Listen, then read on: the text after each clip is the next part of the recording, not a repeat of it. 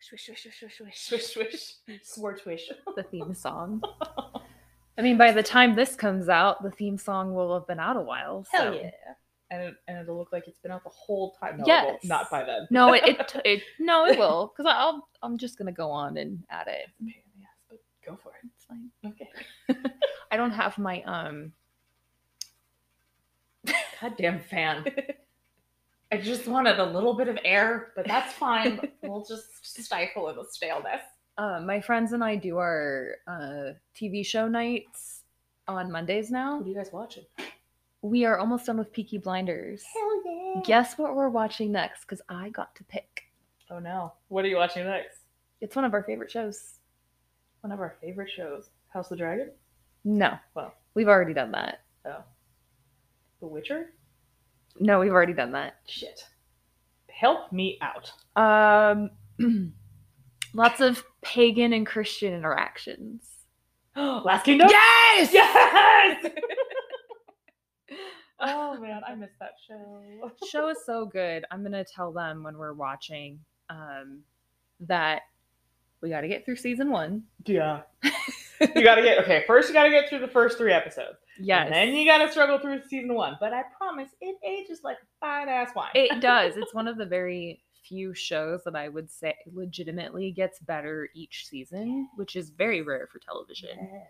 Um, anyway, And everything gets better. Not just like yes, the show itself, but the acting, the writing, the The cinematography. cinematography, the Ugh. music, everything. Yeah. But yeah, we are. We're not listening Ivor's to music was perfection in the beginning and all the way through. That's fair. That's fair. I, I would just say the sound mixing gets better. But we're not listening to a podcast about The Last Kingdom. that'd be fun. it would be. You know, the guys started. would They started a exist. podcast and they only got to like three episodes and they quit. And I was like, God damn it, guys, you were funny. the guys. The um, Mark, Alex, and Arnas, the Finnan, Uhtred, and Citric. what were they doing a podcast? They were for? just talking about the show and just screwing Oh, around. fair. Fair. I Yeah. think people start a podcast and they realize, oh, this is actual This work. is a lot of fucking work. Anyway, so what what is this podcast that everyone is This listening to in their podcast ear with holes? the awesome theme song and the swish swish swords is difficult damsels. Hell yeah! Hell yeah! What's it about, Rachel? It is Tell about us. badass and amazing and sometimes problematic women from history.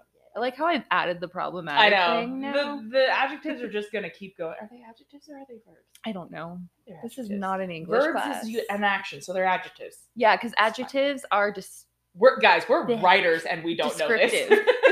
they are descriptive. We- Yes. it just come. It just. I just wasn't. I wasn't aware there was gonna be a pop quiz, Yeah. even though you're gonna You- have some pop. you give me quizzes. pop quizzes every goddamn episode. It's Who my are turn. you? Who are you again? I am Cat. I am be Rachel. awesome. I gave myself. Cat. I don't know. that would be like if you were a queen, you would Yeah. be Queen Cat the Awesome. Yeah.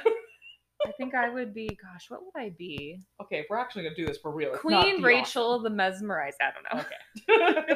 I'll stick with awesome. I I wouldn't be a queen though. Okay, have you heard of that like king poet soldier quiz that's like going around? They're like fuck Mary Kill. It's apparently was inspired by a song and then like people have been taking the quiz and it's been like wrecking their lives. So maybe we have you do the quiz at the What the end. fuck does that mean? Cuz you find out if you're a king, a poet or a soldier and they Oh. all have like good traits and bad traits and a lot of people are like I got blah blah blah and I'm not okay with it. I got poet. Hmm. Cuz poets are I feel like it Depressed could go all either way the for me. Right? Acutely always depressed. I feel like you'd either get king or soldier. yeah, that's kind of where I'm at. So I'll probably get poet. Maybe. you Laura's should like, take "Can it. It's a very you interesting stop?" it's a very interesting like personality type test and a lot of the- How many questions are I there? think it's 20. Ugh, okay. We can play it by ear and decide because I, I didn't come up with a random I question. mean, I, I'll do it, but like 20 questions is a lot of questions. It is, but they're interesting questions. Okay. So Fine. we'll see. We'll see. anyway, Moving on from this rough start. I'm just kidding. are you ready to um, talk about part two of Queen Melisande? Hell yeah! Are we talking about Melisandre or are we talking about her sister? We never finished Melisande's story. We are on part Oh, two. Snap! Remember, her Yeah. husband died chasing a Oh, hare yes. Yeah. with a lance. Yeah. Guys, listen to your wives when they tell you not to do stupid shit. we are the reason most she of you are didn't still tell alive. him not to do stupid shit, but I think she was just kind of like, "Oh, you want to chase it down with a lance? Why not?" Yeah. No. okay. She was devastated at the end. She Yeah. pulled her hair out. She haired. She pulled her hair out. She did. What's it called when you do that like immense grieving? Wailing? Keening? Keening. Yeah. That is the official like Greek word Yep. for it. Keening. I would strongly suggest you like close. Oh, oh I guess you can't because you're reading off of it. Never mind. I need that. Never mind. It's fine. if we're joined by a, a- one of Cat's many unofficial co-hosts. We Yeah. have Finnan with us. He's a lot better than the others. He doesn't like. I Yeah. mean, he will. he walk just walks over. all over you. He's just cute and distracting. So if I seem distracted, it's because I've got this because beautiful he's trying to drink her water. panther cat trying to drink my water. He will put his foot like fully submerged into your water. He do, he's done that to my alcohol, and I'm like, bro, oh my god, look at him! Hi. He's so cute. this is my boy. I've This seen is your my butt. best Thank boy. you. I'm good. This is my very special boy because he's my first black cat ever. I want a At black. 30 years cat. old, I finally got my first black cat, and now I have my second one, and he's staring. Oh no, no, he's asleep. He's sleepy time. He is asleep. Anyway, this is not a podcast about cats. Sure, it is. You're in my house. Even though we It's get gonna that complaint divulge. all the time. um, but yeah, so when we last left off, Melisande and Folk had been ruling Jerusalem jointly for 12 years, with Melisande having been crowned as a queen regnant. Remind me who Folk is again, guys. It's been like two weeks. since That we was did her this. husband. Oh yeah. Remember when he like tried to push her aside Oh yeah, that asshole. Got it. I'm and back. then um Hugh the Count of Jaffa led a rebellion against him, but not Melisande. and then Hugh had an assassination attempt against him and then was exiled. And then once he died of either a broken heart or an infection, which could be the same not thing. entirely sure. Could go either way. That's when Melisande like flipped the switch. Oh, yeah, 'cause that was her and- BFF who got like Mhm. chased away because Yes. Folk is stupid. Yeah. Yeah. Okay. And then she like completely upbraided him and like terrified him, and Yeah. he wouldn't go anywhere in court without a sword. She's like, bitch. The fucking gloves have come off now. and then she and it's on. domesticated him, and the then armor is going on. yeah, that was Folk. Hell yeah. Rip, Folk, rip. Folk is dead. Rip to Folk. That's what that's what happens when you chase a rabbit with a lance. yeah, don't like do that. That's weird. I mean, there are other options. Don't chase the hair would be the first one. so, with her husband now dead, her eldest son Baldwin was now the king. there's, what the fuck are these names? there's gonna be more. Sorry if your name's Baldwin, but what the I don't hell? Oh. think anybody listening to this, like, I'm Ugh. fairly confident. If your nobody name listening- is Baldwin, text us and we will consult you. Text us. How Text do they us. have our number? They will figure it out. Their name's Please. Baldwin. They have to have some skill. do not text us. I will be scared. I will be very scared.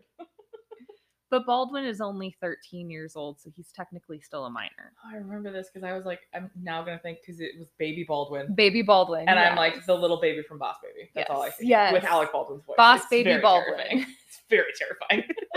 "Oh." So in most in most cases like this, a regency would have been set up for him.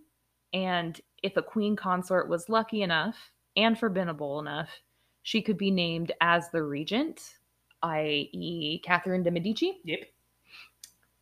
The less than lucky consorts would just be relegated to the sidelines, depending entirely on the favor their sons chose to show or withhold from them. Can you imagine if Baldwin tried to push her aside? She'd be like, "Do you want me to give you the death stare that I gave your father? Because it will happen." Well, it sh- it's interesting you should say that. Okay. Just keep that in mind. uh, but for right now, he's, you know, he's baby Baldwin. He's boss baby Baldwin. So he's 13. Not much can be. He Barely can't- out of diapers. Exactly. So, and Melisande is not a consort. She is a queen regnant. So she derived the power to rule directly from Oh, God yeah. and her bloodline. because she shared the. She I say shares it from with- God with, yeah, hard quotations. but quotations on that. Yeah. um, yeah, because she shared it with her, her husband, and her baby. Yes, her Got it, baby, her baby baby. Baldwin. Baby. So she does not have to worry about being set aside and ruling from behind the coattails of her son. Hell yes. Melisande had Already already like, step aside, child. She was very much like, it is my time. I am shining like a star. So Melisande had already been capably running things in Jerusalem alongside her husband for several years now. So there's literally no need for a change in the regime. Yeah. It's her regime. Thank God. There's no one scrambling even before the king dies. Like, who's gonna be next? And she's like, "Bitch, do you remember?" she just has to stare. Yeah, and she she's just stares. and they're like, "Oh my God, I peed myself. I'm gonna go now." So not only did she already have her own government in place, but she also had the loyalty of the Hot Corps, which were Mm-hmm. the leaders of the government. I learned that meant High Court.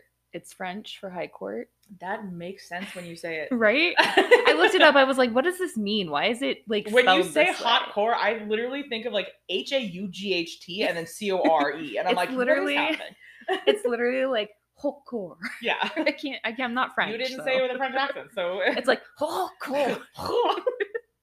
oh my gosh, we're not making fun of French people. I'm so sorry. And she also has the Patriarch of Jerusalem in her back pocket, who is the religious leader. She, she's a- got that's the a good- government, yeah. and the religious body. She's got all the people that she Yes. needs to network with. And on Christmas Day, 1143, Everything fucking happens on Christmas fucking day. Sorry. Melisande was recrowned a second time, al- and this time alongside her son. I love how they have to recrown her. She's like, it's already on my fucking head. What are you gonna do? Take it off and put it back on? I think this is their way of I saying, know. like, this is. They're just the cementing new- and solidifying Yeah. the fact that sh this girl is the queen, and please don't make her mad. Baby Baldwin officially becomes Baldwin the Third in that moment. Officially becomes Baldwin the Third. Like before, he was like generic Baldwin, and then they're Yeah. like the Third. Yes. Now, like everything he Gotcha. signs is the Third. Jesus, Mary, I'm Joseph. sure not, but you know, in history, we know Oh, him as God. Baldwin III. Okay, okay. when Melisande ascended to the throne of Jerusalem a second time, she had the full support of not only her own people, but an unlikely source out of the West. His name was Bernard, abbot of Clairvaux, and he was the most prominent theologian of Christendom at the time. I don't know. Do you remember him? We've talked about him before. Have we? We What's talked his name about again? him, Bernard? Bernard, the abbot of Clairvaux. Clairvaux. Quenville. I Clairvaux. feel like I would have remembered. Remembered? I would have remembered. Well, we Mhm. talked about him in episode two, Eleanor of Aquitaine. No, that was so long ago. That was like two years ago. All right. Well, maybe this will uh, this will jog your memory. a Jog little my bit. memory, Rachel. So, um, again, he's a supporter of Melisande, and we have the following letter from Clairvoix given to Melisande, or giving Melisande his full endorsement. You ready? Oh no, I feel like I need to buckle up for this. okay. Okay. it's a little long, but I, I love it. We're gonna like roll our eyes, but I'm okay. ready. Let's do this. With the king your husband dead, and the young king not yet ready to bear the business of the kingdom and to Okay. carry out the office of king, Starting off strong. the eyes of all look to you, and on you alone the whole weight of the kingdom falls.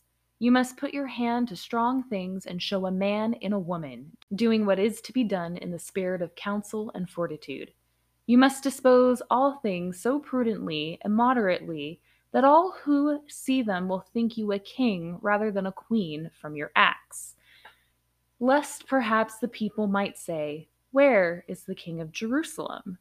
But I am not, you say, capable of this.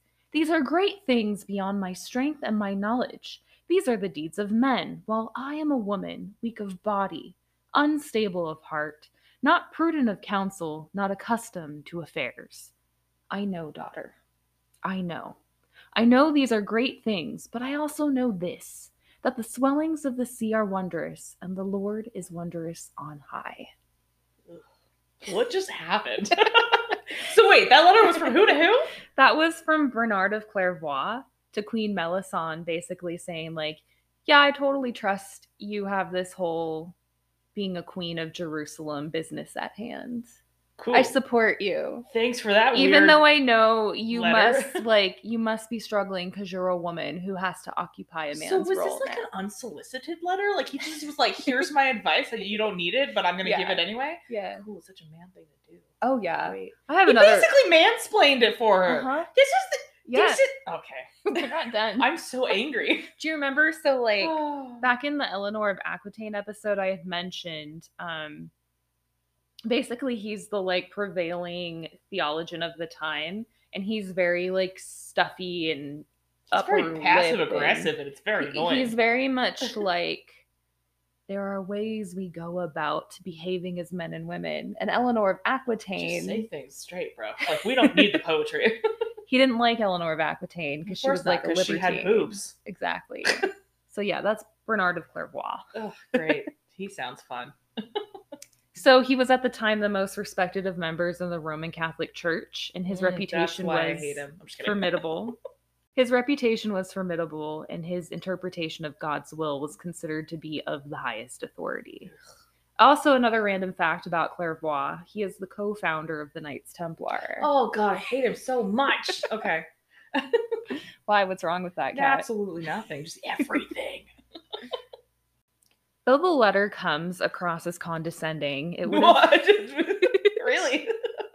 it would have been viewed as an endorsement of the highest quality to the skill Melisande possessed as a Can queen. you fucking imagine? Like you, you're like, ugh, like, and everyone's like, no, this is good. And she's like, I want to, I want to vomit on the She's letter. like, have him come to my court, Yeah. okay? Just have him come here, and I will give him the ice stare of death. I'm just gonna, no, Just no.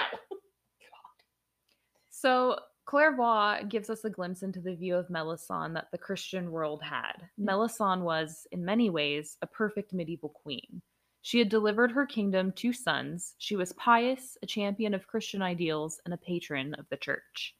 Um, the what we're gonna kind of discover as we're going through these crusader women is they very much embody either the very, very goodness of womanhood, which is Melisande, According to Christendom, according to Christian men yeah.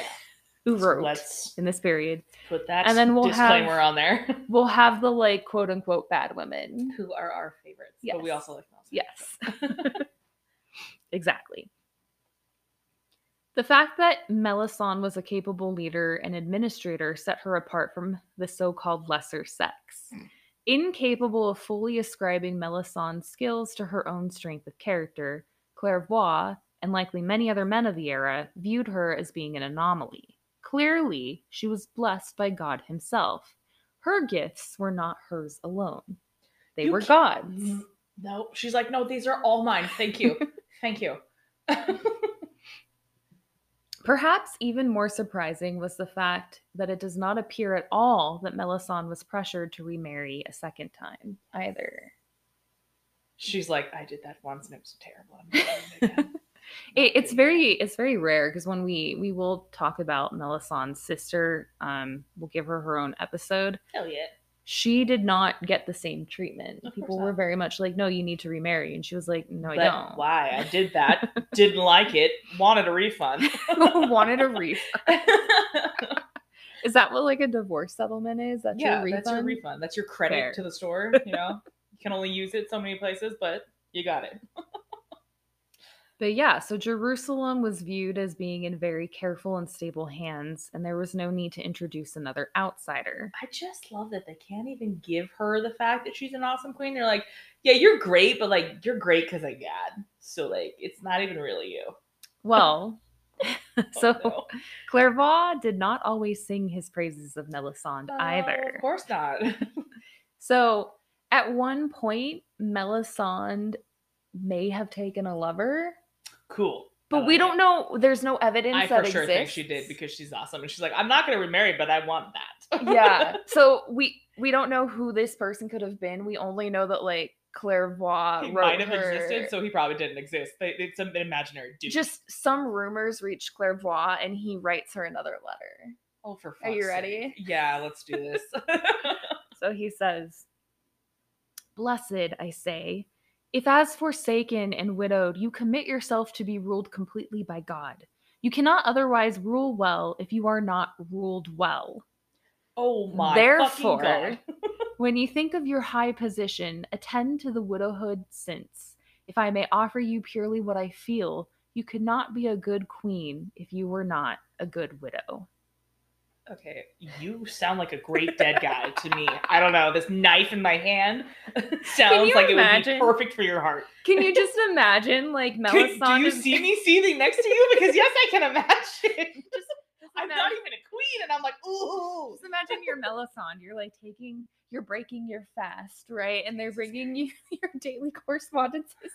And I'm sure because it's Oh, Bernard of God. Clairvoy, like his letter probably smells like Probably got fucking incense. glitter on it or It something. probably has glitter. Jesus It's Christ. probably got a huge stamp. It's like a big C. that has his face on it or something. like, oh my god, like like her the fucking audacity. her like, I scribe just- person is probably like, you got another one, and she's Your just scribe like, person is just like, I really don't want to hand this to you because I've heard what they do to messengers, but like, maybe she's amused by that. Maybe she's like, you know what, I'm. I'm eating my like single ostrich egg now. I'm ready for this. I feel Let's- like the court, like they don't have a jester at court. They just wait for his Yes. correspondences, and then when his correspondences come, they're like, everybody sit down. Let's do this. And then they read it, and then they spend the next like week just making fun of it. Yes, the And then court, he comes to court, and everyone's like, "Hey, dude!" the court jester, his only job is to read Bernard of Clairvaux's Yeah. letter. Yeah, yeah, yeah, in the most ridiculous like, voice reenact possible. them. Yeah. Oh my god. Can I have that position? That would be fun. That would be amazing. We got another one for you, Rachel. We got another one. I'll take it. Just give me five minutes to practice. Hold on. I gotta learn my lines. You could not be a good queen if you were not a good widow. Can I stab it now? Or like Oh my gosh. they probably have like a a blow up of him and then they just throw knives at it. But again, we don't know who this mysterious lover um, may have been. He's never been named. Um, and it could just be that Melisande was just really, really good at keeping her bur- her personal business to herself. Also, who cares? Like, Yeah. Who cares? I just like the idea that like she's legitimately like so good at discretion that people are like, she seems happier than normal, so clearly she's What had is going on? sex, She but can't we be don't know happy. who it is. Oh shit. So, up to this point, the bulk of the challenges Melisande faced had been the internal fighting and the unrest of Hugh of Jaffa's era. Islamic forces would always be a constant threat on the frontier of Outremer, but had yet to gain any of the territory back that had been lost during the First Crusade. Oops. Everything changed one year after Fulk's death when the city of Edessa fell to Ahmad al Din Zengi, um, aka Atabeg Zengi, and his forces. The name sounds aggressively familiar. We've probably heard about him in history Yeah. class. Like it was probably a name drop We during the didn't learn interesting Crusader. things in history class. era. Era. so I'm going to give you a little bit of a background on Zengi. Very, very limited. So he'll basically go on to become known as one of the most formidable Islamic commanders of this period. Up to this point, most of the Islamic tribes fought independently of one another, and there had yet to be any personality big enough to unite the Islamic forces of the area. But this all changes with Zengi. He's a figure that is both revered and reviled within his own faction because while he succeeded in uniting the Islamic tribes of the area under one banner, he was also known to be especially brutal to his enemies and his allies both. oh. That's not great. It's not. So even his own people were like, we kind of don't like you. But you gotta think about it in order to unite people who don't want to be united. Like, yeah, you gotta have kind of have to be that that uh, villain slash hero, and you're like, I don't know what to think of you. So Oh no. for every man that deserted his company, Oh no. he killed two men in their place. That's stupid. Why Isn't- would you stay? Yeah. Like, It, well, exactly. I'm not. You're telling me that that's like when I moved out to Arizona, and they're like, your insurance is more expensive. But when I ask why, they're like, because no one else is insured. I'm like, but I. Oh yeah, I, don't- am." Yeah, yeah, yeah. I remember that. That's literally, so you're like, I'm sorry, I'm still here. Like, why are why are you? I don't. Okay. because you're basically paying for the potential accident that happens with somebody who's uninsured. No, I'm aware about the insurance thing. unfortunately. I'm Yeah. still, I'm on the Oh. weird. We are back to the Presenting thing. weird. Like, I didn't desert, sir. Why are you? like that doesn't even. okay, so that doesn't even put fear into like people deserting because like you're fine. Like your Yeah. friends might die, but like you deserted, so you kind of don't seem like you, Unless uh, they kill like have your a moral family in code? your place. that makes more sense. Also terrible, Yeah. but yeah, it just doesn't. anyway, Sorry. Yep, I'm caught on that. he's just he's just he's just like It's not, not a great. good dude even by his own Not great. people Yeah, standards. yeah. So, with the fall of the city of Edessa, went the rest of the county of Edessa. Um, and so, this is at this point, the four Christian run Crusader states become three. Uh oh. For Melisande, this was a huge blow to her rule, both politically and personally. Yeah, because they're gonna blame her. Well, not only that, but I It's don't know. because of the affair you had. That's it. That's all, totally it. That's why it happened. I don't know if you remember from the first episode, but she was actually born in Edessa. Yeah. So her father, uh, before he was king of Jerusalem, basically he inherited that title from his cousin. He had been the count of Edessa. Mhm. Oh. So she So Mm-hmm. basically she lost, her homeland. Yeah, she lost her home. Unfortunately, Edessa had become the perfect target for an attack. It was the easternmost crusader state and a city full of untrained merchants and traders with little fighting experience. During Melisande and Fulk's reign, the control that Jerusalem once wielded over the other three crusader states had started to decline. One of the critiques of Melisande's reign is that she did not assert enough control over the neighboring crusader states. But here's the flip side of that. Some historians have suggested that Melisande would have understood the futility of trying to assert her power over those crusader states, as it was likely that men would reject the attempts made by a woman to assert her authority over them. Well, they would uh, reject the attempts, period, unless they're getting something out of it. on top of that, um, it's also been suggested that basically the counts and the princes of these areas didn't have um God, what's the word I'm looking for? They had no problem with Melisande um, being elevated as the de facto ruler of Jerusalem because they expected that she wouldn't try to meddle in their business. Yeah. So they're like, oh yeah, that's totally fine. The queen wants to run Jerusalem. Yeah. Great. That means she'll leave us alone. Yeah. As the other Crusader states had been left to their own devices, divisions and rivalries began to spring up amongst them, specifically between the Count of Edessa and the Prince of Antioch. I'm not going to go into like what happened there, but just imagine it's basically another duck measuring contest. Oh my god. Yeah. Jesus. So, when Edessa initially called for aid, Melisande called a council to arrange for reinforcements to rally around Outremer. Jerusalem sent their troops, but Antioch famously did nothing. Oh. Enmity between the leaders of Antioch and Edessa had grown so great that the former abandoned the latter. This was a problem because of the three other Crusader states, Antioch was the closest to Edessa and really would have been the only one that would have been able to help. Wow. Isn't that That's just amazing. Horrible. Like, and the fact that that shit still happens to this day, we're like, Yeah, it's we're like not gonna I help don't because I don't like that. I guy. don't like that one guy, so I'm gonna let all these people die. Wow. When Zengi's forces arrived at the city of Edessa, they placed the city under siege. This meant that people were trapped inside the city, and Zengi's forces also prevented food from getting inside. wow. The siege was said to be so bad that people resorted to eating fallen horses first and then fallen men just to survive after their food ran out. Oh, that's terrible. Could you do that? I feel like I couldn't do that. I don't know. I don't know that I'd be able I've to. read I If you didn't tell me what it was and I didn't question it, then yeah. But like, Mm, if you if you read the like survival accounts of the Donner Party, like people talk about being so hungry that when they heard about the bodies burning, like yeah. they felt sick by how much it smelled good. Like oh made yeah, their well yeah, mouths because meat water. smells good when it cooks. Yeah. Whether So I don't. that's just ooh, I don't know. Mm, I I hope I never have to. Yeah, no. Find out. Jesus. Um, but the siege only lasts for about four weeks. Zengi's forces found a weakness in the walls surrounding Edessa and broke inside the city. And they famously targeted the Latin Christian citizens while leaving the rest of the city alone. The slaughter was said to have occurred Stop it. on Christmas Day, God, Ah, that's terrible. 1144. Absolutely atrocious. I don't, I mean, I feel like they just wrote that.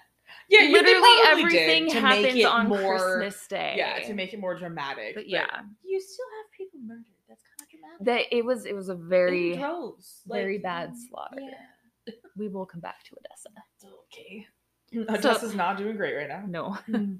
Melisande's forces had a long way to travel through Jerusalem, Tripoli, and Antioch. By the time they joined up with the Count of Edessa's forces, it was already too late and the city was lost.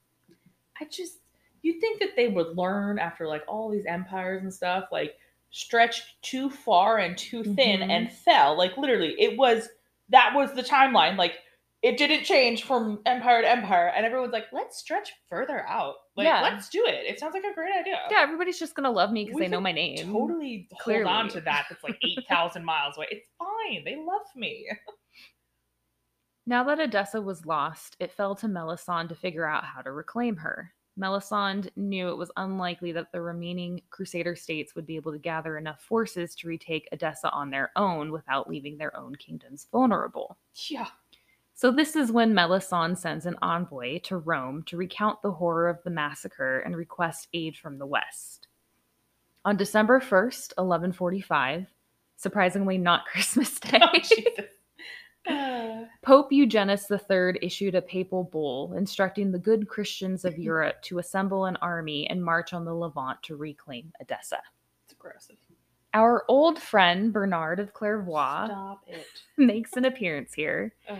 as he took up the rally cry to reclaim Edessa all throughout Europe. While traveling across the West, he delivered passionate sermons and painted a vivid picture of the infidel putting Christians in chains, driving Christian people to starvation, and lamenting that the humblest of God's servants were wasting away in filthy prison cells. At the beginning or end of that, was he like, look, I know that we do this to the other side as well, but it's different when they do it to us. Of course not. Oh, okay. That would require I forgot. self reflection. yeah, sorry. That is not what this podcast is about, Kat. sorry, I thought for a second we would redeem ourselves, but here we are. Can you imagine like he gets to he like makes his way to court and then he shows up and the jester looks exactly like him. that would be amazing. exactly like him and he's just like "Wha- this is weird and they're like yeah totally coincidental and You're absolutely like, it's, not 'cause- planned it's because I admire you, good sir. yeah But your it's letters just yeah. roused me to keep you Roused. here i don't know Aroused. i was not going for that word The jester secretly in love. yes just just like i've fallen in love i've read all of your letters i am a Your big words fan. have moved Yeah. me. Clairvoy's flair for words and zealotry worked its charm and moved the two most powerful monarchs of Roman Catholicism to action. King Conrad II of Germany and King Louis VII of France pledged to join forces and reclaim Edessa for Christianity. Ugh. Standing at King Louis VII's side was a young, beautiful, and formidable queen by the name. don't do this to me We already mentioned her. i catherine no, Eleanor of that's Aquitaine. not even it i knew that wasn't it the second i said it so this is I where this is where our timelines collide. oh hell yeah So yeah, Eleanor of Aquitaine is there. Remember, she and her ladies rode bare-breasted into the i crusade? do recall that now that you bring up that ridiculousness This pledge to reclaim Edessa would officially launch the Second Crusade. Ugh. great You don't want Eleanor of Aquitaine and her bare-breasted ladies to I come just- charging into battle. I mean, that's such a mod. Like, like, like that is such a theme because, like, that's the same thing with uh, Freitas where she had to reveal her boobs to Of course. do anything. And I'm like, the screaming probably did it. I mean, That is how you slow the men in their tracks. Yeah. You're like, here are my boobies. I mean that is not wrong because men are Fair. kind of ridiculous Fair. in their attention span. that would actually be a good tactic. That would be like just have distract everyone, them yeah, just long distract them enough. with titties. Release the titties. Release the titties. And then they get flanked from like This both is sides why from the Rachel army. and I never ever go into battles. Never. We are not in the battle planning tents. They're like, get out. We're the awkward people in the back, like in the outside tent. Release the titties! This feels like a Monty Python skit. This is amazing. Ah. That was Loki. Not long after the Christian faction declared for a new crusade, something completely unexpected happened back in the Islamic held city of Damascus. Zengi was assassinated by one of the Frankish slaves in his army. I legitimately panicked and thought you were going to ask me what I thought happened, and I was like, "Don't you dare!" Uh, that is problematic. it- Eh, well, yeah, but like, as I said, his own people didn't like him, Yeah. and finally he pushed someone too far. Yeah, probably killed his brother or something. Zengi's second son, Nur al Din, soon took up the reins of his father. Now, this seemed like a boon from God initially, as many expected the reign of terror that had been started by Zengi would finally come to an end. Not if he was taught by his father. What they did not expect was the son to repeat his father's dominance on the battlefield. Because he saw that clearly, like, worked for him for a time. Yeah, and it, it would turn out that his son, um, he'll become just as famous as him. And not in a good infamous is what you're trying to say. Infamous. Yeah. I don't know enough about him to really say if he's going to be infamous or if he was like a good leader, but I do Yeah. know that he becomes, um, as far as like a rival or a so called enemy for the Christian faction, he becomes very formidable. All right, all right. And these assumptions that he wouldn't will prove to be the Christian faction's undoing. Why would you assume your enemy's not just going to get worse? Like, Well, so here's kind of what happens. Um, not only does the Count of Edessa like underestimate Nur al Din, but he gets it in his head that, like, okay, so their leader has been assassinated. We're going to take advantage of this chaos and confusion on their end, and we're going to go try to take back Edessa. So, with the aid of the Armenian and Syrian Christians still in the city, the Count of Edessa's forces were able to break through the gates and retake some of the city back. They only get about as far as the citadel in the center of Edessa before Nur al Din's forces surprise them by showing up outside the city. What ends up kind of happening is, I believe it's the bishop of Edessa, he ends up closing the doors of the citadel because he doesn't want people to get his riches.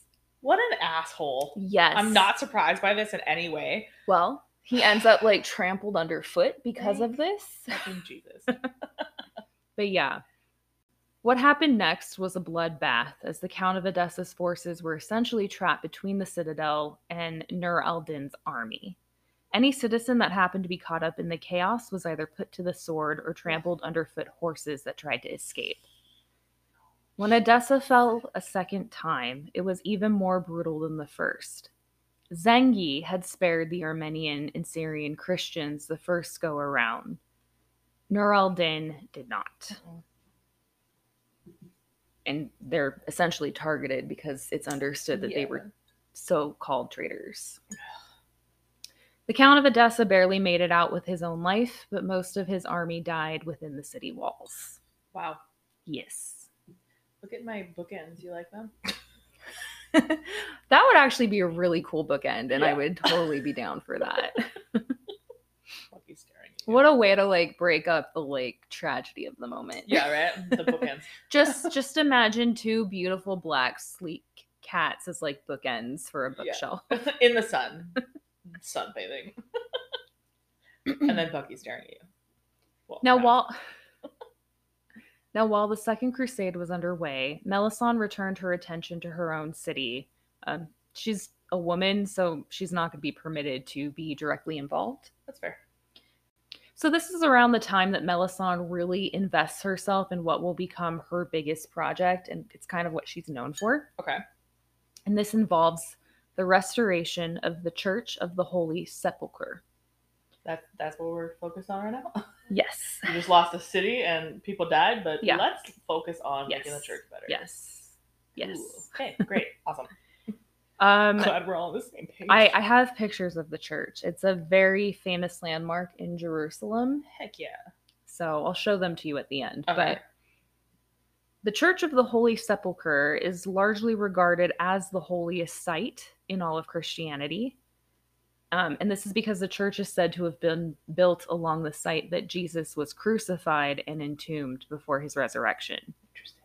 A little bit of a backstory on this church. Okay. Remember, you would ask, you were like, why is Jerusalem such a big deal for all of these? That's fair. Well, this is one of them. So, the church. when the Roman Emperor Constantine converted to Christianity, his mother allegedly found the cross that Jesus was crucified on in a cave near the site that the church sits now, I doubt that entirely, but go ahead. along with the tomb that he was buried in. Constantine thus com- bleh. Constantine thus commanded that a church be built on that site. The church had been destroyed and rebuilt several times in the span of 700 years due to the constant fighting and changing of hands of the city. That's fair. For Melisande specifically, it also held a personal significance because it was the place that she was married and then twice crowned. Oh, okay. Mhm. So before this point, the kings and queens of Jerusalem had been crowned in the city of Bethlehem. Mhm. she and Fulk were the first to be crowned in Jerusalem itself. All right. Under her reign, she commissioned a huge architectural project to connect all holy sites related to Jesus under one roof. The church had previously been shabby and humble after its revival in the early 12th century.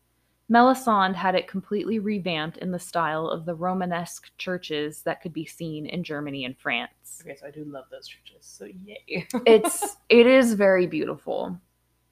At the end of the renovation, ornate decorations and golden mosaics decorated the church in a style that blended Eastern and Western influences. The two domes that are currently visible from the city to this day were Melisande constructions as well. cool. Yeah. I love how Melisandre's like, look, I know that Odessa fell, but it's okay. Because look at how beautiful our church is now. Look at how Look at our beautiful, church, guys. like, the holiest site in Christianity You're is fucking like welcome. here's a distraction. Look Yeah, at the look at pretty it, it's glitter. shiny. Oh It's so shiny. look at these domes. They look My like God. boobs if you're looking at them. Someone in the background, release the We're gonna get struck down for that. titties! so sorry. look, if I haven't been struck down yet. Slightly less exciting, Melisande also commissioned renovations of the central marketplace in Jerusalem. So much of that reconstruction survives to this day. Hmm. Um, and at the time, the bazaar was known as the Rue de Malcuisinette, God bless you. aka the Street of Bad Cooking. Uh, sounds unappetizing. So basically, For reasons. so so basically, you have to think of this big central street that runs through the city as like being a place for food vendors. It's like a farmer's market. Yeah. Yeah. So basically all of the pilgrims who came to visit the city would they would travel down the street and these vendors are there for them. So it becomes this huge like So it's kind of like Economic. what they had in, in Connecticut. But it's not real. But I'm just saying. sure. Remember in Connecticut where they had that like whole like aisleway that was just like all the vendors from different. er, It's fine. We'll move on. it's fine, Rachel. I'm like that it that's a bazaar and it exists in like all the cities. I know. Well, like this is like a really big I'm one. trying to connect it. I get it. Yeah. But yeah, so just kind of picture a street full of herb shops, food shops, and just a bunch of different marketplaces. Probably has like a lot of really good and yummy smells too. And But smells and all could also like very much counteract each other. fair. Like you could be like one, you're like, ooh, that smells cinnamony, and then all of a sudden you smell fish. You're like, I don't want to eat either. and then now. all of a sudden you smell like BO because nobody washed. Ugh, okay, yeah. Uh, You're Oh, welcome. goodness. for that image in your head. You're welcome. As Melisande worked to secure reinforcements for the Second Crusade from Europe and then tended to her own architectural projects in the city, she ruled almost completely unchallenged by her son for the first couple of years. Because he's 13.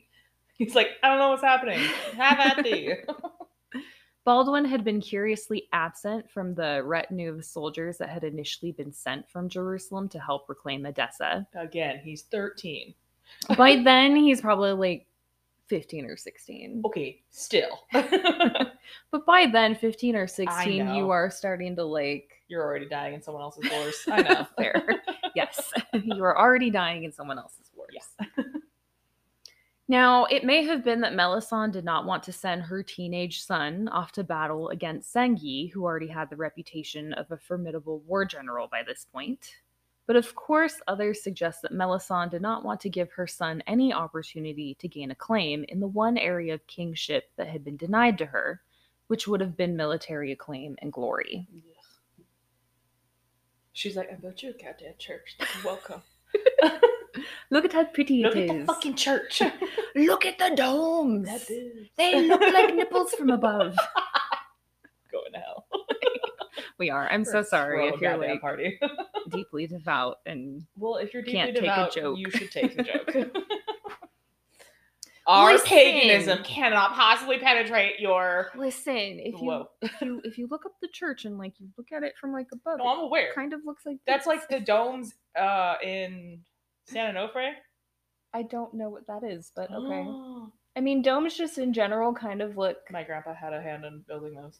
I like how you like Yeah. the listener can't see what Kat did, but it was very cute.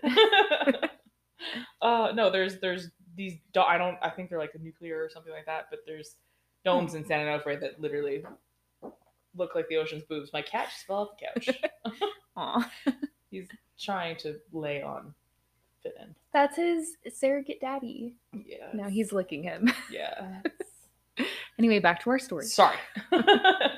Cats are distracting. But yeah, so a lot of people think Melisande just didn't trust her son. And of course, you know, why would she have that concern? What could possibly happen? Yeah, I mean, uh, there's probably some asshole whispering in her. There, there were like five assholes whispering in her son's Mm-hmm. ears too, and it's just not great. It's not great. So, just a little reminder from the last episode Melisande gave birth to two sons. Oh shit. Remember, there's also Amaric. Oh yeah. So, of the two sons, her golden child was Amalric, and he was said to be her favorite child that she doted on and favored. yeah, it's always the youngest son. Yeah. It's very annoying. With Baldwin, she was very cold and just like don't do that with not your affectionate freaking at rival. all. Be like, yes, child, I love you so much. Love me back, and don't do anything stupid. Well, just as you said, rival, Melisande viewed him as a potential rival and thus was colder to him. So Amalric posed less of a threat to her position and it was easier for her to trust him and thus develop like a more natural maternal relationship. Yeah, but like if you think about it, even from a strategic standpoint, why would you annihilate someone who is already like quote Annihilate? unquote, alienate? That's what I meant. My brain is very violent right now, apparently. I'm like, eh, we'll get there. but like you would think that like Yeah. he's already like quote unquote your enemy, your rival. Like first of all, he's your child. Calm down. But like Yeah. There's so schmoozy him. Like I don't. so as we get into the last part of her story which really is her rivalry with her son there's there's multiple things we have to take into account so yeah like she didn't treat him very well she didn't Yeah. treat him So like you're a just, son like- putting like hammering the nail in over the years. but she also has the trauma of her history with her husband Oh yeah, that's where she literally experienced being shoved aside. So some people are like, she kind of remembered that was a thing and she was a little worried that that would happen again to her. I just love how people like that happens so often where people are like that's like when people say like oh you should never know your fortune you should never know h- when Yeah. and how and where you're gonna die because your actions will It's to a self prevent it it's a self-fulfilling prophecy. yeah you will lead Yeah. up to that like it's the same thing here yeah. And the irony of course is that in trying to make sure she wasn't set aside, she ends up doing the same exact thing to her she son. set her son aside yeah, yeah. that was done to her. vicious cycle So just as Melisande had Hugh of Jaffa to counter her husband, she set up Amalric in a similar position, and she even gives Amalric Hugh's old title as the Count of Jaffa. okay Now, the older Baldwin got, the more frustrated he became over how much power his mother wielded. Melisande had been reluctant to give up any of it, likely fearing that to give up a little would unleash the floodgates of greed. So, the other thing she's also kind of battling is there there's no example for female rulership whatsoever Yeah. around her. yeah So she was scared that the moment she gave up even just a sliver of power, Baldwin would take everything. yeah So that's kind of what you're dealing with. it's absolutely terrible Like, it's understandable why both of them wouldn't trust each other, but the simple solution would have been like, hey, maybe just love your son. right stop thinking of him as your rival ruler and start thinking about him as your son who you're teaching and like, for lack of a better word grooming to take your place Exactly. and that was kind of the other thing, too. Like, women had come to power, um, usually because their husbands died young. yeah but it was kind of understood that once your son comes of age, you'll step aside for him. Yeah. But Melisande was already capably ruling, so she was kind of like, i ain't stepping aside "Why break something that's not broken?" exactly exactly but you you i'm sure the son also because again she's pushing him aside and not like you know keep your quote, quote unquote enemies closer so she doesn't see that there's probably like a billion advisors like whispering in Mm-hmm. his ear like your mother is horrible like this is your birthright you were destined to rule like women shouldn't rule you know like all that stupid whisper whisper Way to like take my story over. So sorry. that is literally exactly. it's what literally it, happens. it yeah. like that is the storyline throughout history and it's like Mhm. this is what you know learn from your history and whatnot well, it's interesting. It's kind of why people say like deal with your trauma because oftentimes when people hurt other people, You it's because they perpetuate were the hurt. cycle. yeah. Yeah. You have no idea that you're doing it. So she exactly. she had an example of like when her husband set her aside, but you know, before that, she also had an example of what it looks like for a parent. Yeah, her dad was like, "You will rule, girl." yeah, and he like brought her up alongside him. So it is very interesting from a like psychological perspective. Yep. Melisande would go on to make a similar mistake that her husband had, namely in elevating one of her closest allies to the position of constable of Jerusalem. His name was Manassas of Hierges.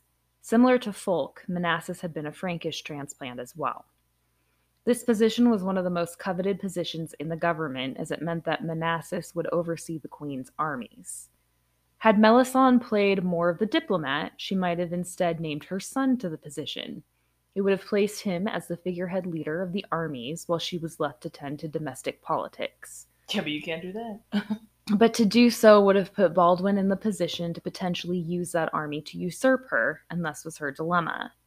By entrusting one of her allies to the position, Melisande made the same mistake that her husband had by elevating a foreigner in the place of a local. History ends up repeating itself Yeah, that here never ends well. um, because Manassas was said to have let the power get to his head, and he basically alienates the nobility in much the same way that Folk had. and literally the same way she feared her Mhm. son would have. So Yep. could have just done it the right way. By the time Baldwin was 22 and well past the age of his majority, several nobles were jilted enough to start whispering in the young king's ear. When are you finally going to come out from behind your mother's skirts, Baldwin? Don't you think it's weird that your mother still rules while you yourself are now a man grown? This is not the natural order of Oh things. God, it's always it's always you're such a mama's boy. He's like, I'm really not though. She kind of hates me. Have you noticed? Why do you let her get away with that, Baldwin? Gosh. He's like, Have you seen her stare? And they basically remind him that in most places, as we've said, the mother of kings will step aside as soon as their sons had reached adulthood. yeah, but this ain't most places. Weird. The fact that Melisande was still ruling in his place was seen as unnatural, and indeed, this would have been very unusual for the medieval era. Yeah, but he's not ruling in her place because she is a she was Or ordained or whatever a ruler. like she was already ruling. Yeah, she wasn't like your mother and like queen regent until you come of age. I was like, no, she's queen because her and she's father still said, queen. yeah, yeah. Now we're told that Baldwin's first official attempt to get out from behind his mother's skirts was to ask the patriarch, also named Folk, Mm-mm. of Jerusalem to crown him on Easter Sunday. He picked a different day. I mean, that's your first problem, obviously. But also, like, dude, you can't just be like, crown me. And... Yeah, and he wanted to be crowned without Melisande. Yeah, no. The patriarch politely refused. He's like, yeah, have you seen your mom when she's angry? No, I'm not. doing also, that. have you seen this beautiful church that Yeah. your mom commissioned for us? Yeah, yeah. You Yeah, seen no. my house? I mean, church. He instead offered to crown both Baldwin and Melisande in a joint ceremony together. so you can't be diplomatic. Calm down. Oh We're told that Baldwin sulkily rejected this suggestion. my God. He's like, me. He stomped his feet. But Baldwin remained undeterred. If the Deterred. patriarch deterred, Yeah, okay, undeterred. Sounds like turd. it does. If the patriarch of Jerusalem was not going to crown him on his own, then by gosh darn it, he was just going to have to do it himself. He's like in front of the church, like, puts the crown on. So, They're like that's not ha- no that's not how Oh. So- this works so oh no the next day, King Baldwin III appeared outside Stop. the church He of just the shows up Holy with a crown. Sepulchre, no wearing a laurel wreath diadem in the style of the Roman emperors. his mom is just like the fuck you doing bro and he's like look i got a crowd everyone's like I'm sure "Mm, the people like in the crowd were just like, "What is that on the your fuck head? is happening Wh- this isn't Rome. yeah oh what are you my doing?" god Uh, oh wow that's your that's not gonna make people like you any they're like this guy is dim So- so dim but the thing is, Baldwin had, in essence, thrown the proverbial gauntlet on the floor at his mother's feet. Yeah. he said point blank, "It's time for me to rule on my own."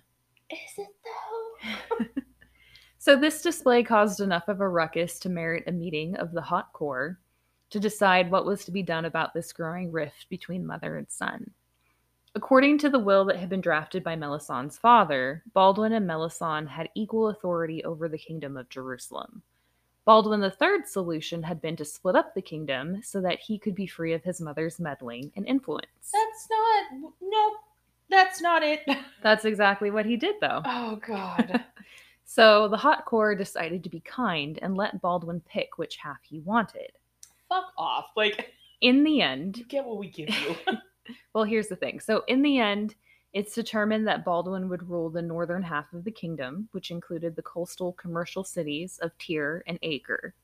Melisande would be left to rule over the southern half of the kingdom, where she already had an iron foothold in the cities of Jerusalem and Nablus. But it's really not much of a choice in the end. Melisande already controls the south. yeah. So Baldwin already knew that, like, there's no way I'm her not gonna come in allies. here and- yeah, I, I'm not gonna be able to do anything here. Yeah, I'll totally. The North is what I want. Like those cities are rich. It'll be great. Oh, no. this is literally setting yourself up for civil war. Yeah. Oh, God. So Melisande was reluctant to agree to this new arrangement. Um, she was very suspicious and wary that her son would not be content with controlling only half the kingdom. No. And as it turns out, Showed up with a fucking floral diadem. Like, duh. As it turns out, she was right to be suspicious. It didn't take long for Baldwin to gather his forces and march them into the southern portions of the kingdom, citing that he needed the revenues of all the cities in the kingdom to properly fund fortifications around Jerusalem and his own army. so ask for them. Baldwin first besieged the city of Maribel, where he found Melisandre's constable, Manassas of Hyrges, hanging out. The city was unfortified and fell quickly. Oh, no. And as soon as Baldwin captured it, he promptly exiled Manassas from Jerusalem, depriving Melisande of one of her strongest allies.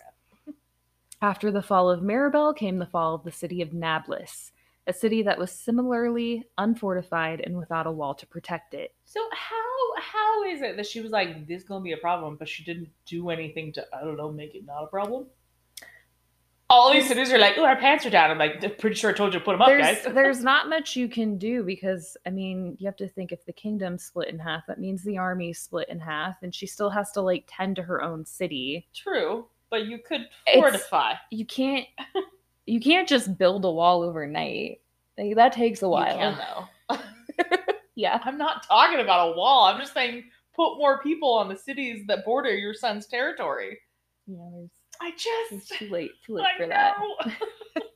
you have Um, options, damn it. But after the fall of Nablus, there's really only one city left, and that's Jerusalem itself. Son of a bitch. Baldwin knew that Jerusalem would be different. Hi, Anya. Unlike the other cities he had taken with relative ease, Jerusalem was heavily fortified with walls. And the city itself was no stranger to sieges, as it had endured countless of sieges since the earliest beginnings of the Roman Empire, more than I know. Same. I feel the same way. so basically Jerusalem has like been under siege countless times Since its inception. yeah for um at this point like it's still been at least a thousand years since like the first time it was Jeez. sieged by the roman Jerusalem's Empire. like, yeah, we, we they're got like this. oh We're fine." I, I guess it's it's that time again No, is it's- it it seems like that time of year. now in the past it had been romans besieging the jewish population of the city or muslims sieging a city controlled by christians and in more recent memory it had been christian crusaders usurping the city from islamic rulers Oh god. So imagine just how weird it would be to be a citizen where it's basically Christians fighting Christians. Yeah. Yeah.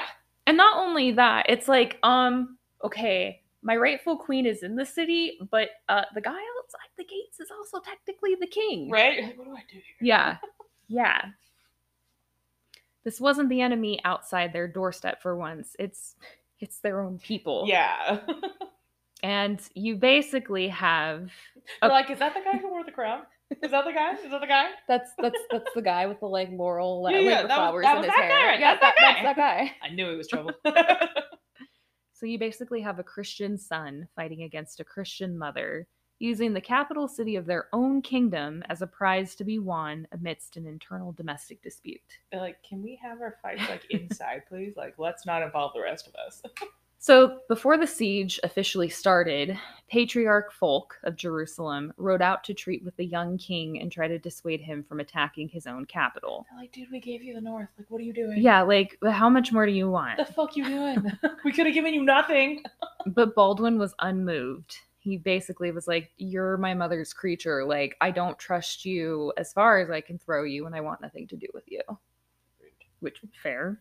First of all, rude. And when the patriarch returned to the city, he was outraged by the insolence of the young king and told the people that Baldwin was villainous and selfish and no true man of God. okay, calm down. He was just mad that like Baldwin was like, "No, I'm, I'm not Yeah. going to listen to you." oh god. But the people of Jerusalem had other concerns um, of a more secular variety. They were basically like, "Yo, we don't want to be attacked." Yeah, like we this is not cool. Like again, take your family disputes away. Mm-hmm. So they basically just opened the gates for Baldwin. That's no. That is not okay. That doesn't that's not gonna help anything.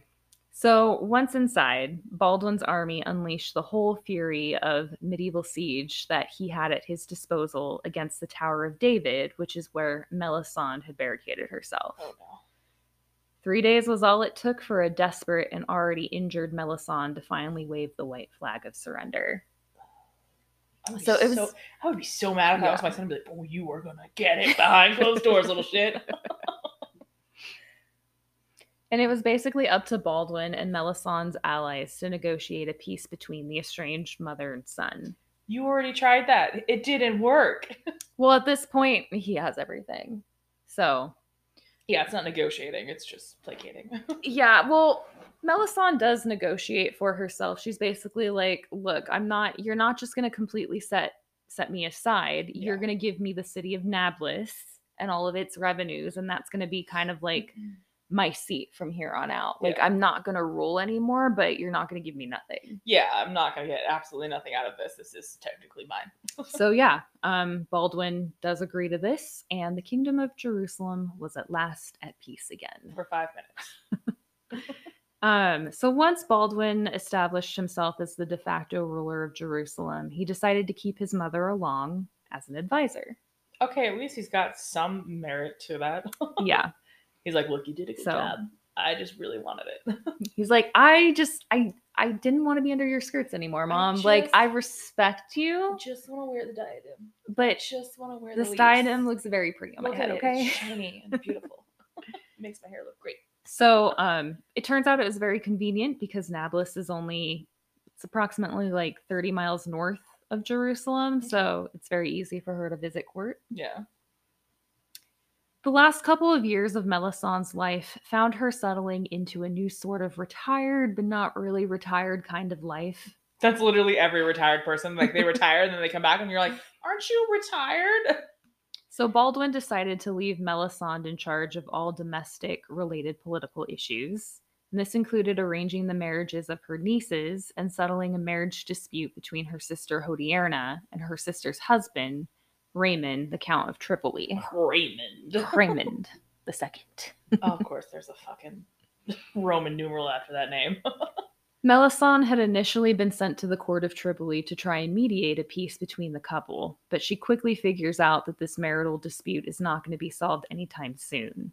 Um, it's basically, at the end of the day, Hodierna and Raymond are just not compatible. Weird. So, so she decides to take her sister back with her to Jerusalem. Now, in this story, Raymond is the perfect chivalric husband and brother-in-law. I feel like that's a bold faced lie. he escorts Melisande and Hodierna out of the city and makes sure they get on the road of Jerusalem safely. But this is where our story gets a little weird. Ugh. This is where the lies start. No, this is no. Oh, it's okay. just it's just one of those like what the heck The just actual happened. shit. So Raymond manages to make it back to his own city, but before he could pass through the gates, he is attacked by a group of highly skilled murderers from an Islamic sect known as the Order of Assassins. Oh, yes. So during the 12th and 13th century, this group lived high in the mountains of Persia and Syria and specialized in subterfuge and high targeted assassinations. So guess where the word assassin comes from? That. Yes. Yes. This is where the word originates like- from. Hassanson or something like that? Yes. Yeah. Yeah. I didn't. I didn't put the I- Islamic I name because know I, it- can't. Yeah, it's like a Hassan, Hassan, Yes. Hassanson or something like that. yeah. Yeah. Yes. It's really cool. I knew that. This Ah! this totally made Trivia, me I think of knew. like Assassin's Creed. Fuck yeah.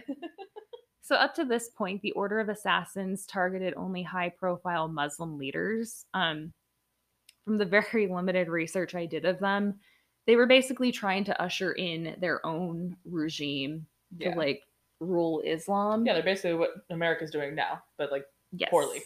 they're not even trying to make it Yeah. look like they're not. But yeah, so up to this point, they had only targeted Muslim leaders. Raymond II of Tripoli is the first Christian leader that they assassinate. Interesting. So to this day, no one knows why the Order of Assassins decided to kill Raymond. It remains one of those like history's greatest mysteries. is greatest History's mysteries. Woohoo! But of course, because there are two women mentioned in the story, oh no. there are some who look to Melisande as having possibly arranged the assassination. Oh, stop it. Now, as it so happened, the death of Raymond put Hodierna in a very unique position of power. Just like Melisande, Hodierna had two children by Raymond who were both too young to rule on their own. And so it was determined that she would rule Tripoli until her son came of age. Hmm. Ironically enough, this policy was arranged by Baldwin III himself Interesting. um, especially is literally like right after he schemes to completely remove his mother from Yeah, yeah, yeah. power. He's like, it's different. But it spoke to the faith he had in Hodierna to rule independently until her son came of age. So Eh. you've basically got three of Morphia and Baldwin II's daughters ending up in like very powerful leadership positions Heck yeah. because they were trained to do so. Hell yes. Hi, What? Anya!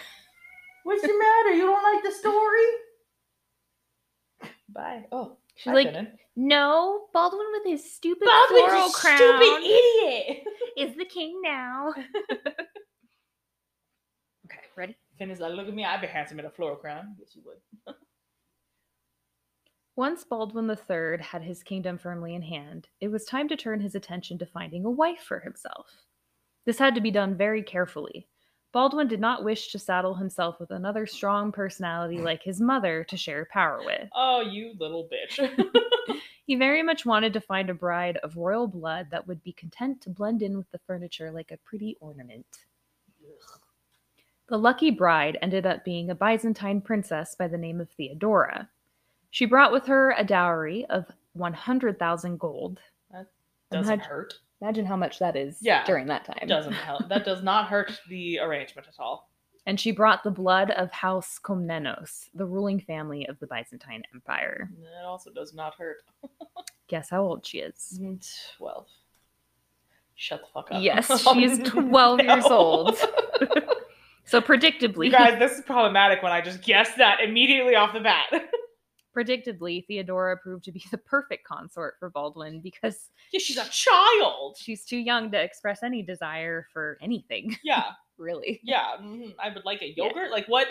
I would like a yogurt. I don't know. What do twelve-year-olds want? I don't know. She's probably content to just like play in the gardens and like play with her dolls. Wow, that was very sexist of you, I Rachel. I'm just know, kidding. but like, yeah, maybe she had a horse. Yeah, and she could go definitely. horseback riding.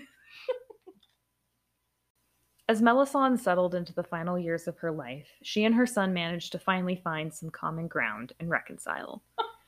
Baldwin realized, hilariously, that he had very few advisors around him that he could trust to run his kingdom or contribute any reliable counsel. Yeah. And so he turned once again to his mother, realizing that, hey, she has legitimate experience in running a kingdom, He's and like- thus her voice might be kind of he's like- important. look, mom, I understand that we have had our differences. And she's like, no, you're a shit. Continue. It's like, no, no, no, mom, it's fine. It's okay. Like, I'm just, I really think it would be great if you could like bestow your wisdom because you know you ran a kingdom. And she's like, did I run a kingdom that you stole? That you stole that one? it's just this whole like bicker. Like, yeah, it kind of turns out that like Baldwin liked the crusade aspect of his role, but he Yeah. really didn't like the ruling aspect. weird because you had no idea what was going on. So yeah, anytime he basically goes on campaign, he leaves his mother in charge and we see her still signing charters for like Oh, trade yeah. treaties and she's still arranging marriages. He's probably like, and- always gone too. Like Yeah. He is king in name only. One of Melisandre's final projects was to arrange the dowry of her niece and namesake, Melisande of Tripoli, to the Byzantine emperor himself. Um, this doesn't end up panning out, but her involvement in the negotiation shows that her opinion was still highly regarded on matters of political alliances right up to the very end. Heck yeah. In early 1161, Melisande fell ill, likely having suffered a stroke. Damn it.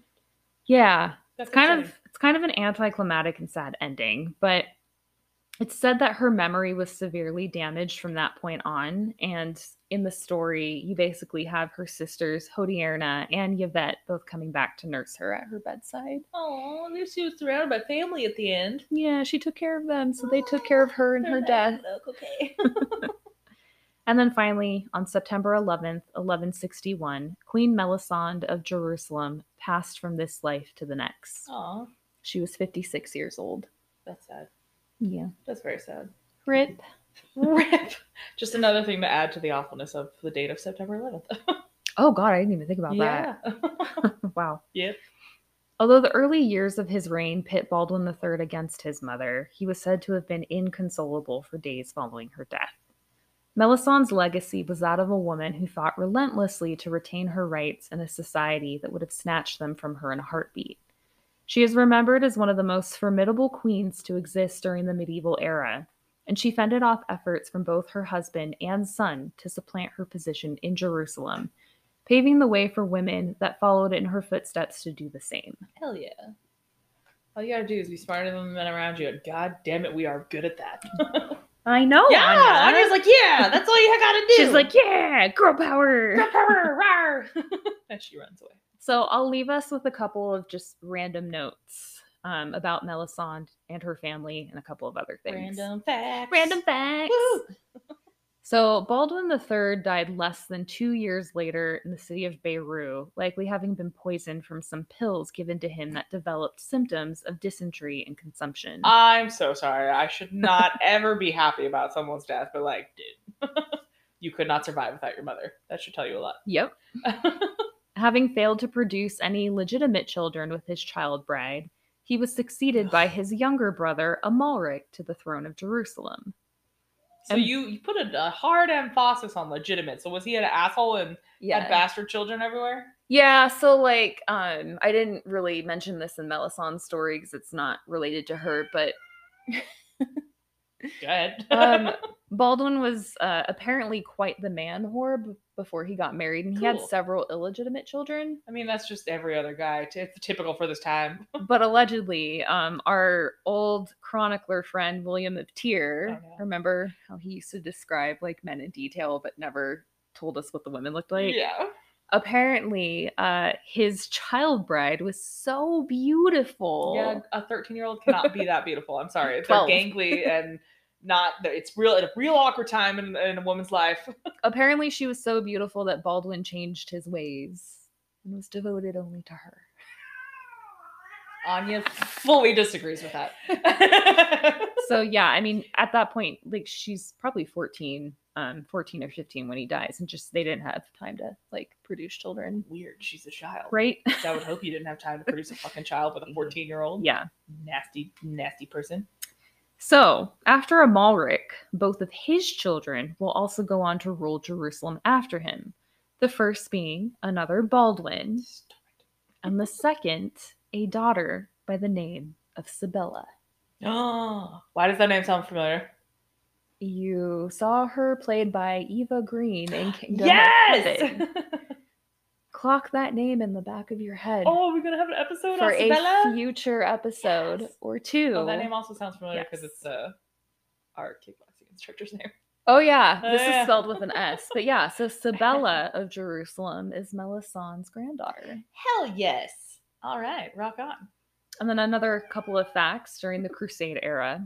So once Eleanor of Aquitaine and Louis VII of France made it to the city of Acre to discuss the pa- to discuss the battle strategy for the Second Crusade, Melisande and an 18-year-old Baldwin III met up with the visiting Frankish forces. Oh, yes. So they, uh, we literally have two difficult damsels In meeting the face same to face. room! Yes, We had that with uh, Grace O'Malley and Queen and Elizabeth. Elizabeth, too. Yeah, So while the visiting crusaders discuss their strategy, I get chill. eh, it's She's appropriate. literally growling at no one but herself. So Emperor Conrad of Germany and King Louis of Emperor France. Conrad. yes. they encouraged Baldwin to attack the Muslim held city of Damascus. Stop. Melisande and Eleanor were famously the dissenting voices of this strategy, with Melisande reminding her young and stupid son that Damascus and Jerusalem had a peace treaty in place and a good working relationship. She reminded him much in that tone that Anya Yes. just portrayed. Both women advised the men to attack Aleppo instead, which made more sense strategically to take back because it was closer to Edessa. I love how the women are like, "Do you really need our help with this?" Like, They they were basically like, "Your plan is dumb. You're going to piss off the one Islamic ally we have in the area, and Yeah. that city is closer to Edessa. You can literally take the city, put our forces there, and launch your attack." I'm not trying to say I'm smarter than you, but like, we are much smarter than you. Just do this. So, despite telling them, like, hey, your plan is dumb, predictably, Louis, Conrad, and Baldwin all refused to heed their advice and decided to attack Damascus. How'd that work out for him, Rachel? This blatant breach of the peace treaty meant that Damascus would never trust the Crusader states again, and Jerusalem would suffer the broken alliance for several generations to come. All because they didn't listen to Melisande or Eleanor. of Yeah, Aquitaine. because they love to think that they're smarter because they have an appendage swinging between their legs, Yep. when really it makes them dumber. So, yeah, that is the story. Wow! of Queen Melisande of Jerusalem. Heck yeah. I like her. Um, yeah, she's really cool. And there are very few women who got to like rule completely on their own yeah. in this period. Yeah, and not like they took it for themselves. Yeah. Yeah. Nefarious, like, her father was like, yes, Nefarious. you, you are more than capable, take it. or they weren't denied, like Yeah. Empress Matilda. Yep. So my sources for this episode, um, huge shout out to the book Queens of Jerusalem by Catherine, I think it's Pinjonis. Um, she she basically is providing me all of the material for like the next several episodes. Hell yes. So I I'm love when you get like one book and you're like, yes. yes. I'm I was super ecstatic to like find this book in a random like used bookstore. It was really Hell cool. yeah. She's a really good writer too. Awesome. That always makes it much better, much more helpful. And then uh of course the Wikipedia. The Wikipedias and the Finnan. So, do you want to do a random question, or do you want to find out if you are a poet, a king, Let's or do whatever that quiz quiz? is. I feel like. Uh, I'll read it. okay, yeah, let's do it on yours because my phone is dying. okay, so remind everyone what this quiz is. This is the it is a personality quiz to find out if you are a poet, a king, or a soldier. Hell yes. Okay. Some of the questions are short and some are long. So, okay. what is duty?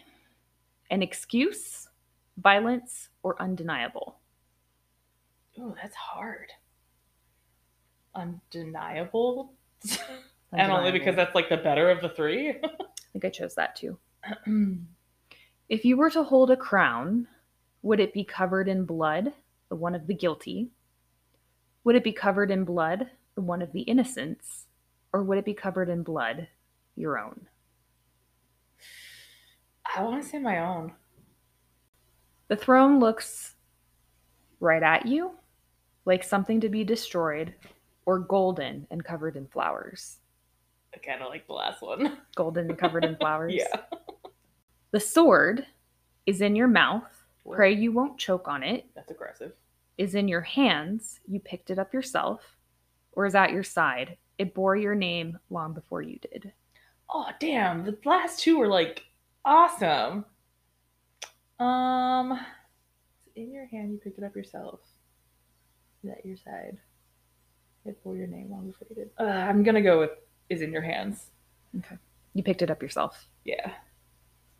You chose it. Yeah. There are rules. How many? None, and you will keep it this way.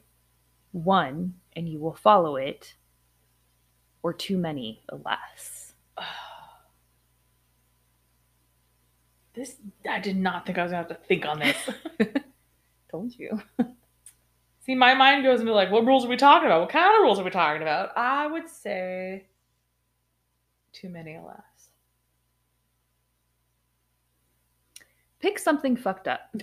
Bodies, parents, or names. Can I say names just because of this fucking podcast? Five names. you can, yes. Uh, A fear. Despite all your attempts, you have never been a healer. You hurt people and they leave, and you are alone in a room full of silence. You sing to try and forget, but it doesn't work. oh my god, this is so aggressive. Okay. Yeah, I told you. you did your best and it wasn't enough. You tried and failed and kept trying and it wasn't enough. You had the power to change things and it wasn't enough. You left the world a worse place than you found it, or worse, you left it identical. You were useless. oh my god. And the third, the war is still not over, or maybe it ended years ago, but you were too angry to realize. Your wounds have stopped healing. You keep going as if you had something to prove to the devil. that last one. I chose the uh, the first one about you've never been a healer, no matter how long you how hard you've tried. Honestly, that second one that you've never been enough is like They're all so good. Yeah. I was just like that is those are all story prompts right Yeah. there. Yeah. There's a home waiting for you, I promise. What does it have? Windows, someone else, or peace. Windows. I love Windows. I don't have enough in my house. You enter a town. It is something to breathe in, something to make yours, or something to accept. Something to breathe in. Although it probably smells. Fair. You leave the town and you leave it broken, quietly, or laughing. laughing. Wh- When you say laughing, do we mean the maniacal laughing, or are we like giddily laughing because we made friends with everyone? that is the Because question. I'm giddily laughing because I made friends with everyone. I'm not killing anyone in the town unless they piss me off. That's why this quiz is so interesting. Well, that's why like I struggled in the fir- with the first questions. I'm like, oh my god, what do you mean? There's so many different ways that you can mean this. I to panic. your at these things. interpretation. I panic full on. I'm just like, nope, can't do it. Pick a quote and make it about love. Oh dear. Come and be human with me. So I wait for you like a lonely house till you will see me again and live in me. Till then, my windows ache. Interesting. You're trembling, but he reaches over and he touches you like a prayer for which no words exist. Ooh. Hmm. I'm trembling when he reaches over. And it's about love. Ah, I can't decide between the first one or the last one. I think I'm gonna go with uh, "Come and Be Human with Me." They're all so good. I know that last one is more romantic, Yeah. but that first one is more real. That first one is like, yeah, come make me feel comfortable to be myself. Yeah, come Yeah. be flawed with me. Yeah. Oh, that's Yeah. so beautiful. Ah! Stop before I Sorry. cry. No, I'm just kidding. The one who hurt you haunts you. In your nightmares, they say, I love you, I forgive you, or I am disappointed in you. me. Um, I feel like I'm gonna say I love you only because I am disappointed in you. It's been said enough in my life. Aw, oh my God. I'm going to cry for you. oh, it's fine. What does your anger feel Oh, like? here we go. Like a curse. You don't know if you were born with the anger in your veins or if it just stuck after a while. You hate it, but it's all you have. All of this would be great writing prompts. Continue. Yes. like a rebellion. You are angry because not enough people are, and because anger is a strength in a world of apathy. Ooh. Like shame. You're not supposed to feel angry. Angry or anger is ugly, you tell yourself. You refuse to look in the mirror. You're afraid of what you might see. I'm gonna go with like a rebellion. That's the one I picked. Yeah, You're angry because not enough people are. yeah. Like a curse is a strong second. God, that's all so good. what is a sin? Wrong, inevitable, or alive? Alive. I think I put inevitable. I uh, inevitable again, close second, but Yeah, no, they're all good. yeah. Yeah. Who taught you about guilt? The silence, the world, or God? God, because I was raised that way. I put the world. Oh, Thor's dreaming.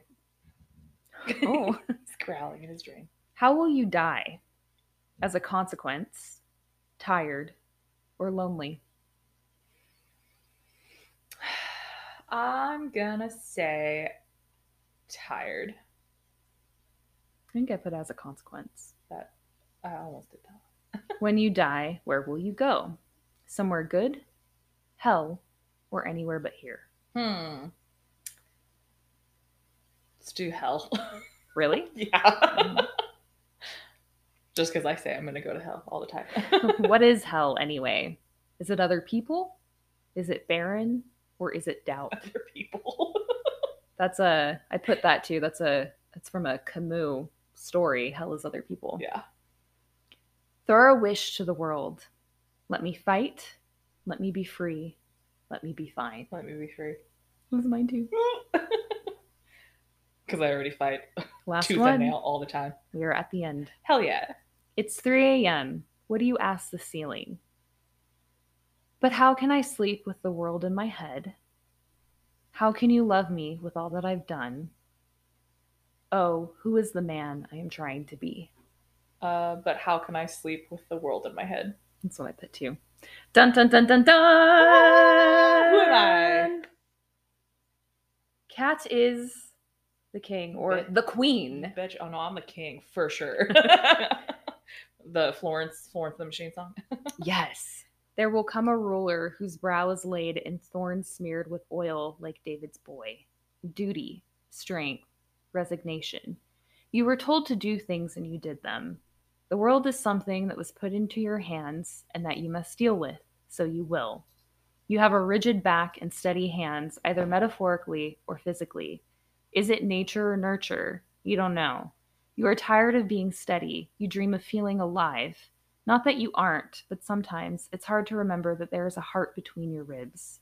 Your love is where you breathe. Come on, breathe. In, out. It starts now. Fuck yeah, take a screenshot of that and we'll share it. Hell yeah.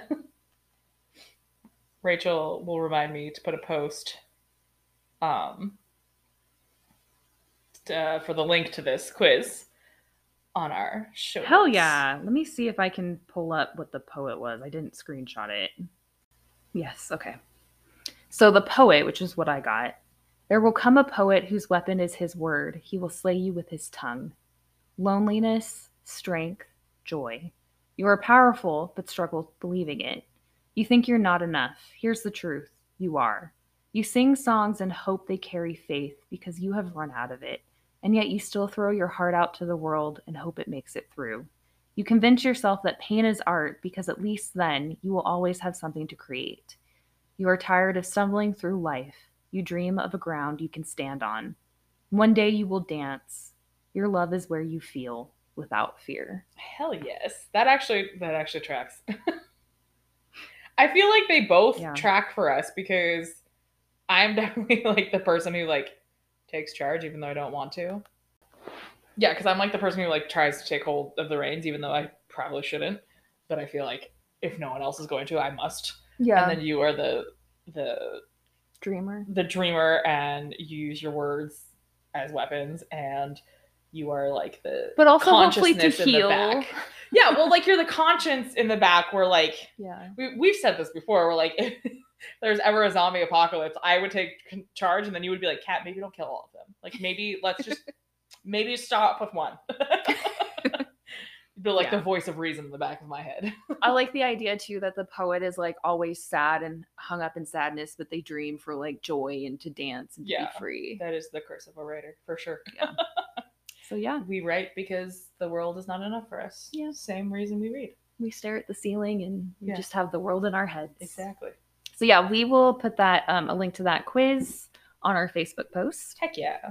And if you guys want to take the quiz and then put Yeah. your Tell us what like you got. take the screenshots and tell us what Yeah. you got in the comments. Feel free. Hell yeah. Hell yeah! So I, we just oh, we also want to give a shout out before we uh, Oh yeah. Yes. we sign off. So we had a podcast that liked and subscribed to our podcast this past weekend, and their comment was just hilarious enough that we felt like we should uh, give them a shout out. So Yeah. their their podcast is Spill the Mead podcast. You can find them on Instagram. Um, and their comment was, "Okay, we came for the hashtag Stay Difficult, but we're staying for literally everything else. We can't wait to listen." And Oh, I've yeah. actually started listening to them, and they're they're really fun. I uh, I think the first episode I listened to because I can't. I, I'm not the type of person who like starts at one and like Yeah, goes all the way that's through. Like fair. I don't have the focus for that anymore. Um, but I started with their their they do an episode on uh, Ragnar, Oh, cool. so I'm listening okay. to that, and it's I'm pretty gonna fun. check it out. I'll have to check that out for sure. Yeah, They're very much like us. They go on crazy tangents, and it's just lots of fun. And Yeah. yeah, So if you cool. guys want another podcast to listen to that's like us, but obviously not as great as us because we're awesome. Um, But like oh, right there. yeah, like right, right there, there. like almost tied, but again, we're awesome. Uh, go check out Spill the Meat. Yeah, I haven't checked them out yet, but um you had sent me that and I was like, "Hell yeah, I'm going to check them out." Fuck So, yeah. cool. So, and they I love have the name. they have fun content on their on Yeah. their page too. They're very much more Their involved in social Catherine media de than we are. Medici one was so good. Yeah, they do TikToks and Yeah. um, whatever. I don't know the verbs of the TikTok, but they do that. Yeah. So, but we are on social media. If you guys want to find us at Typical Damsels, the podcast on Facebook and Instagram. And you can also email us at difficult.damsels at gmail.com. Woo! And you can support our podcast by rating, reviewing, and subscribing wherever your ear holes happen to be listening to us. yes. And if you happen to have extra coin hanging out in your pocket, Extra coinage. you can also support us by directly donating a dollar, five dollars, or ten dollars to our podcast monthly. A link to the subscription program is in the show notes. Heck yeah! And yeah, hope you enjoyed. Oh, here are the images. of Oh, our pictures. We So got these- pictures. this Oh, is, is- that the? Church of the Holy Sep- Sepulchre. Release the titties. Release the titties. That's beautiful. Yeah, I like it. it's so beautiful. I want to go in there. Here's an in- picture of the Oh, inside. Look at it. Look at the sun beaming down. I so know, the it's- nip of the titty is open, so the sun shines through. I had to make it as crass as possible simply because it's a church. but like, oh my god, look at oh, That's just beautiful. The architecture, it's and it's like a perfect I circle. want to It's so climb those beautiful. pillars. Is that weird? no. um, I'm gonna this, climb all the way to top, Assassin's Creed style. this is Melisande's tomb. She was buried next to her mother, Aw, how cute. and then there are How like cute. I no don't know. paintings of her Of except for course this not. one medieval painting of Look at it. her. It's awesome. it's kind of reminiscent of the picture we have Yeah, as our yeah. It, it- that was Empress Matilda. It's Hell the same yeah. time period. yeah. It looks like she's saying boy bye. She's like, I've already dealt with one horrible husband. I don't need another. Yeah. She looks very just over everything. That's fair. I mean, she had to deal with men her whole life, trying to make Men. it, giving unsolicited f- advice. the letters from Bernarda Clairvoyant. That's that's literally what she looks like. Every time a Yeah. letter comes in, she's like, ugh. Not Okay. this again. She's like, ugh. Okay, read it. Go. they're like, call the jester. Get the jester in here. Hurry up. Let's get this over with.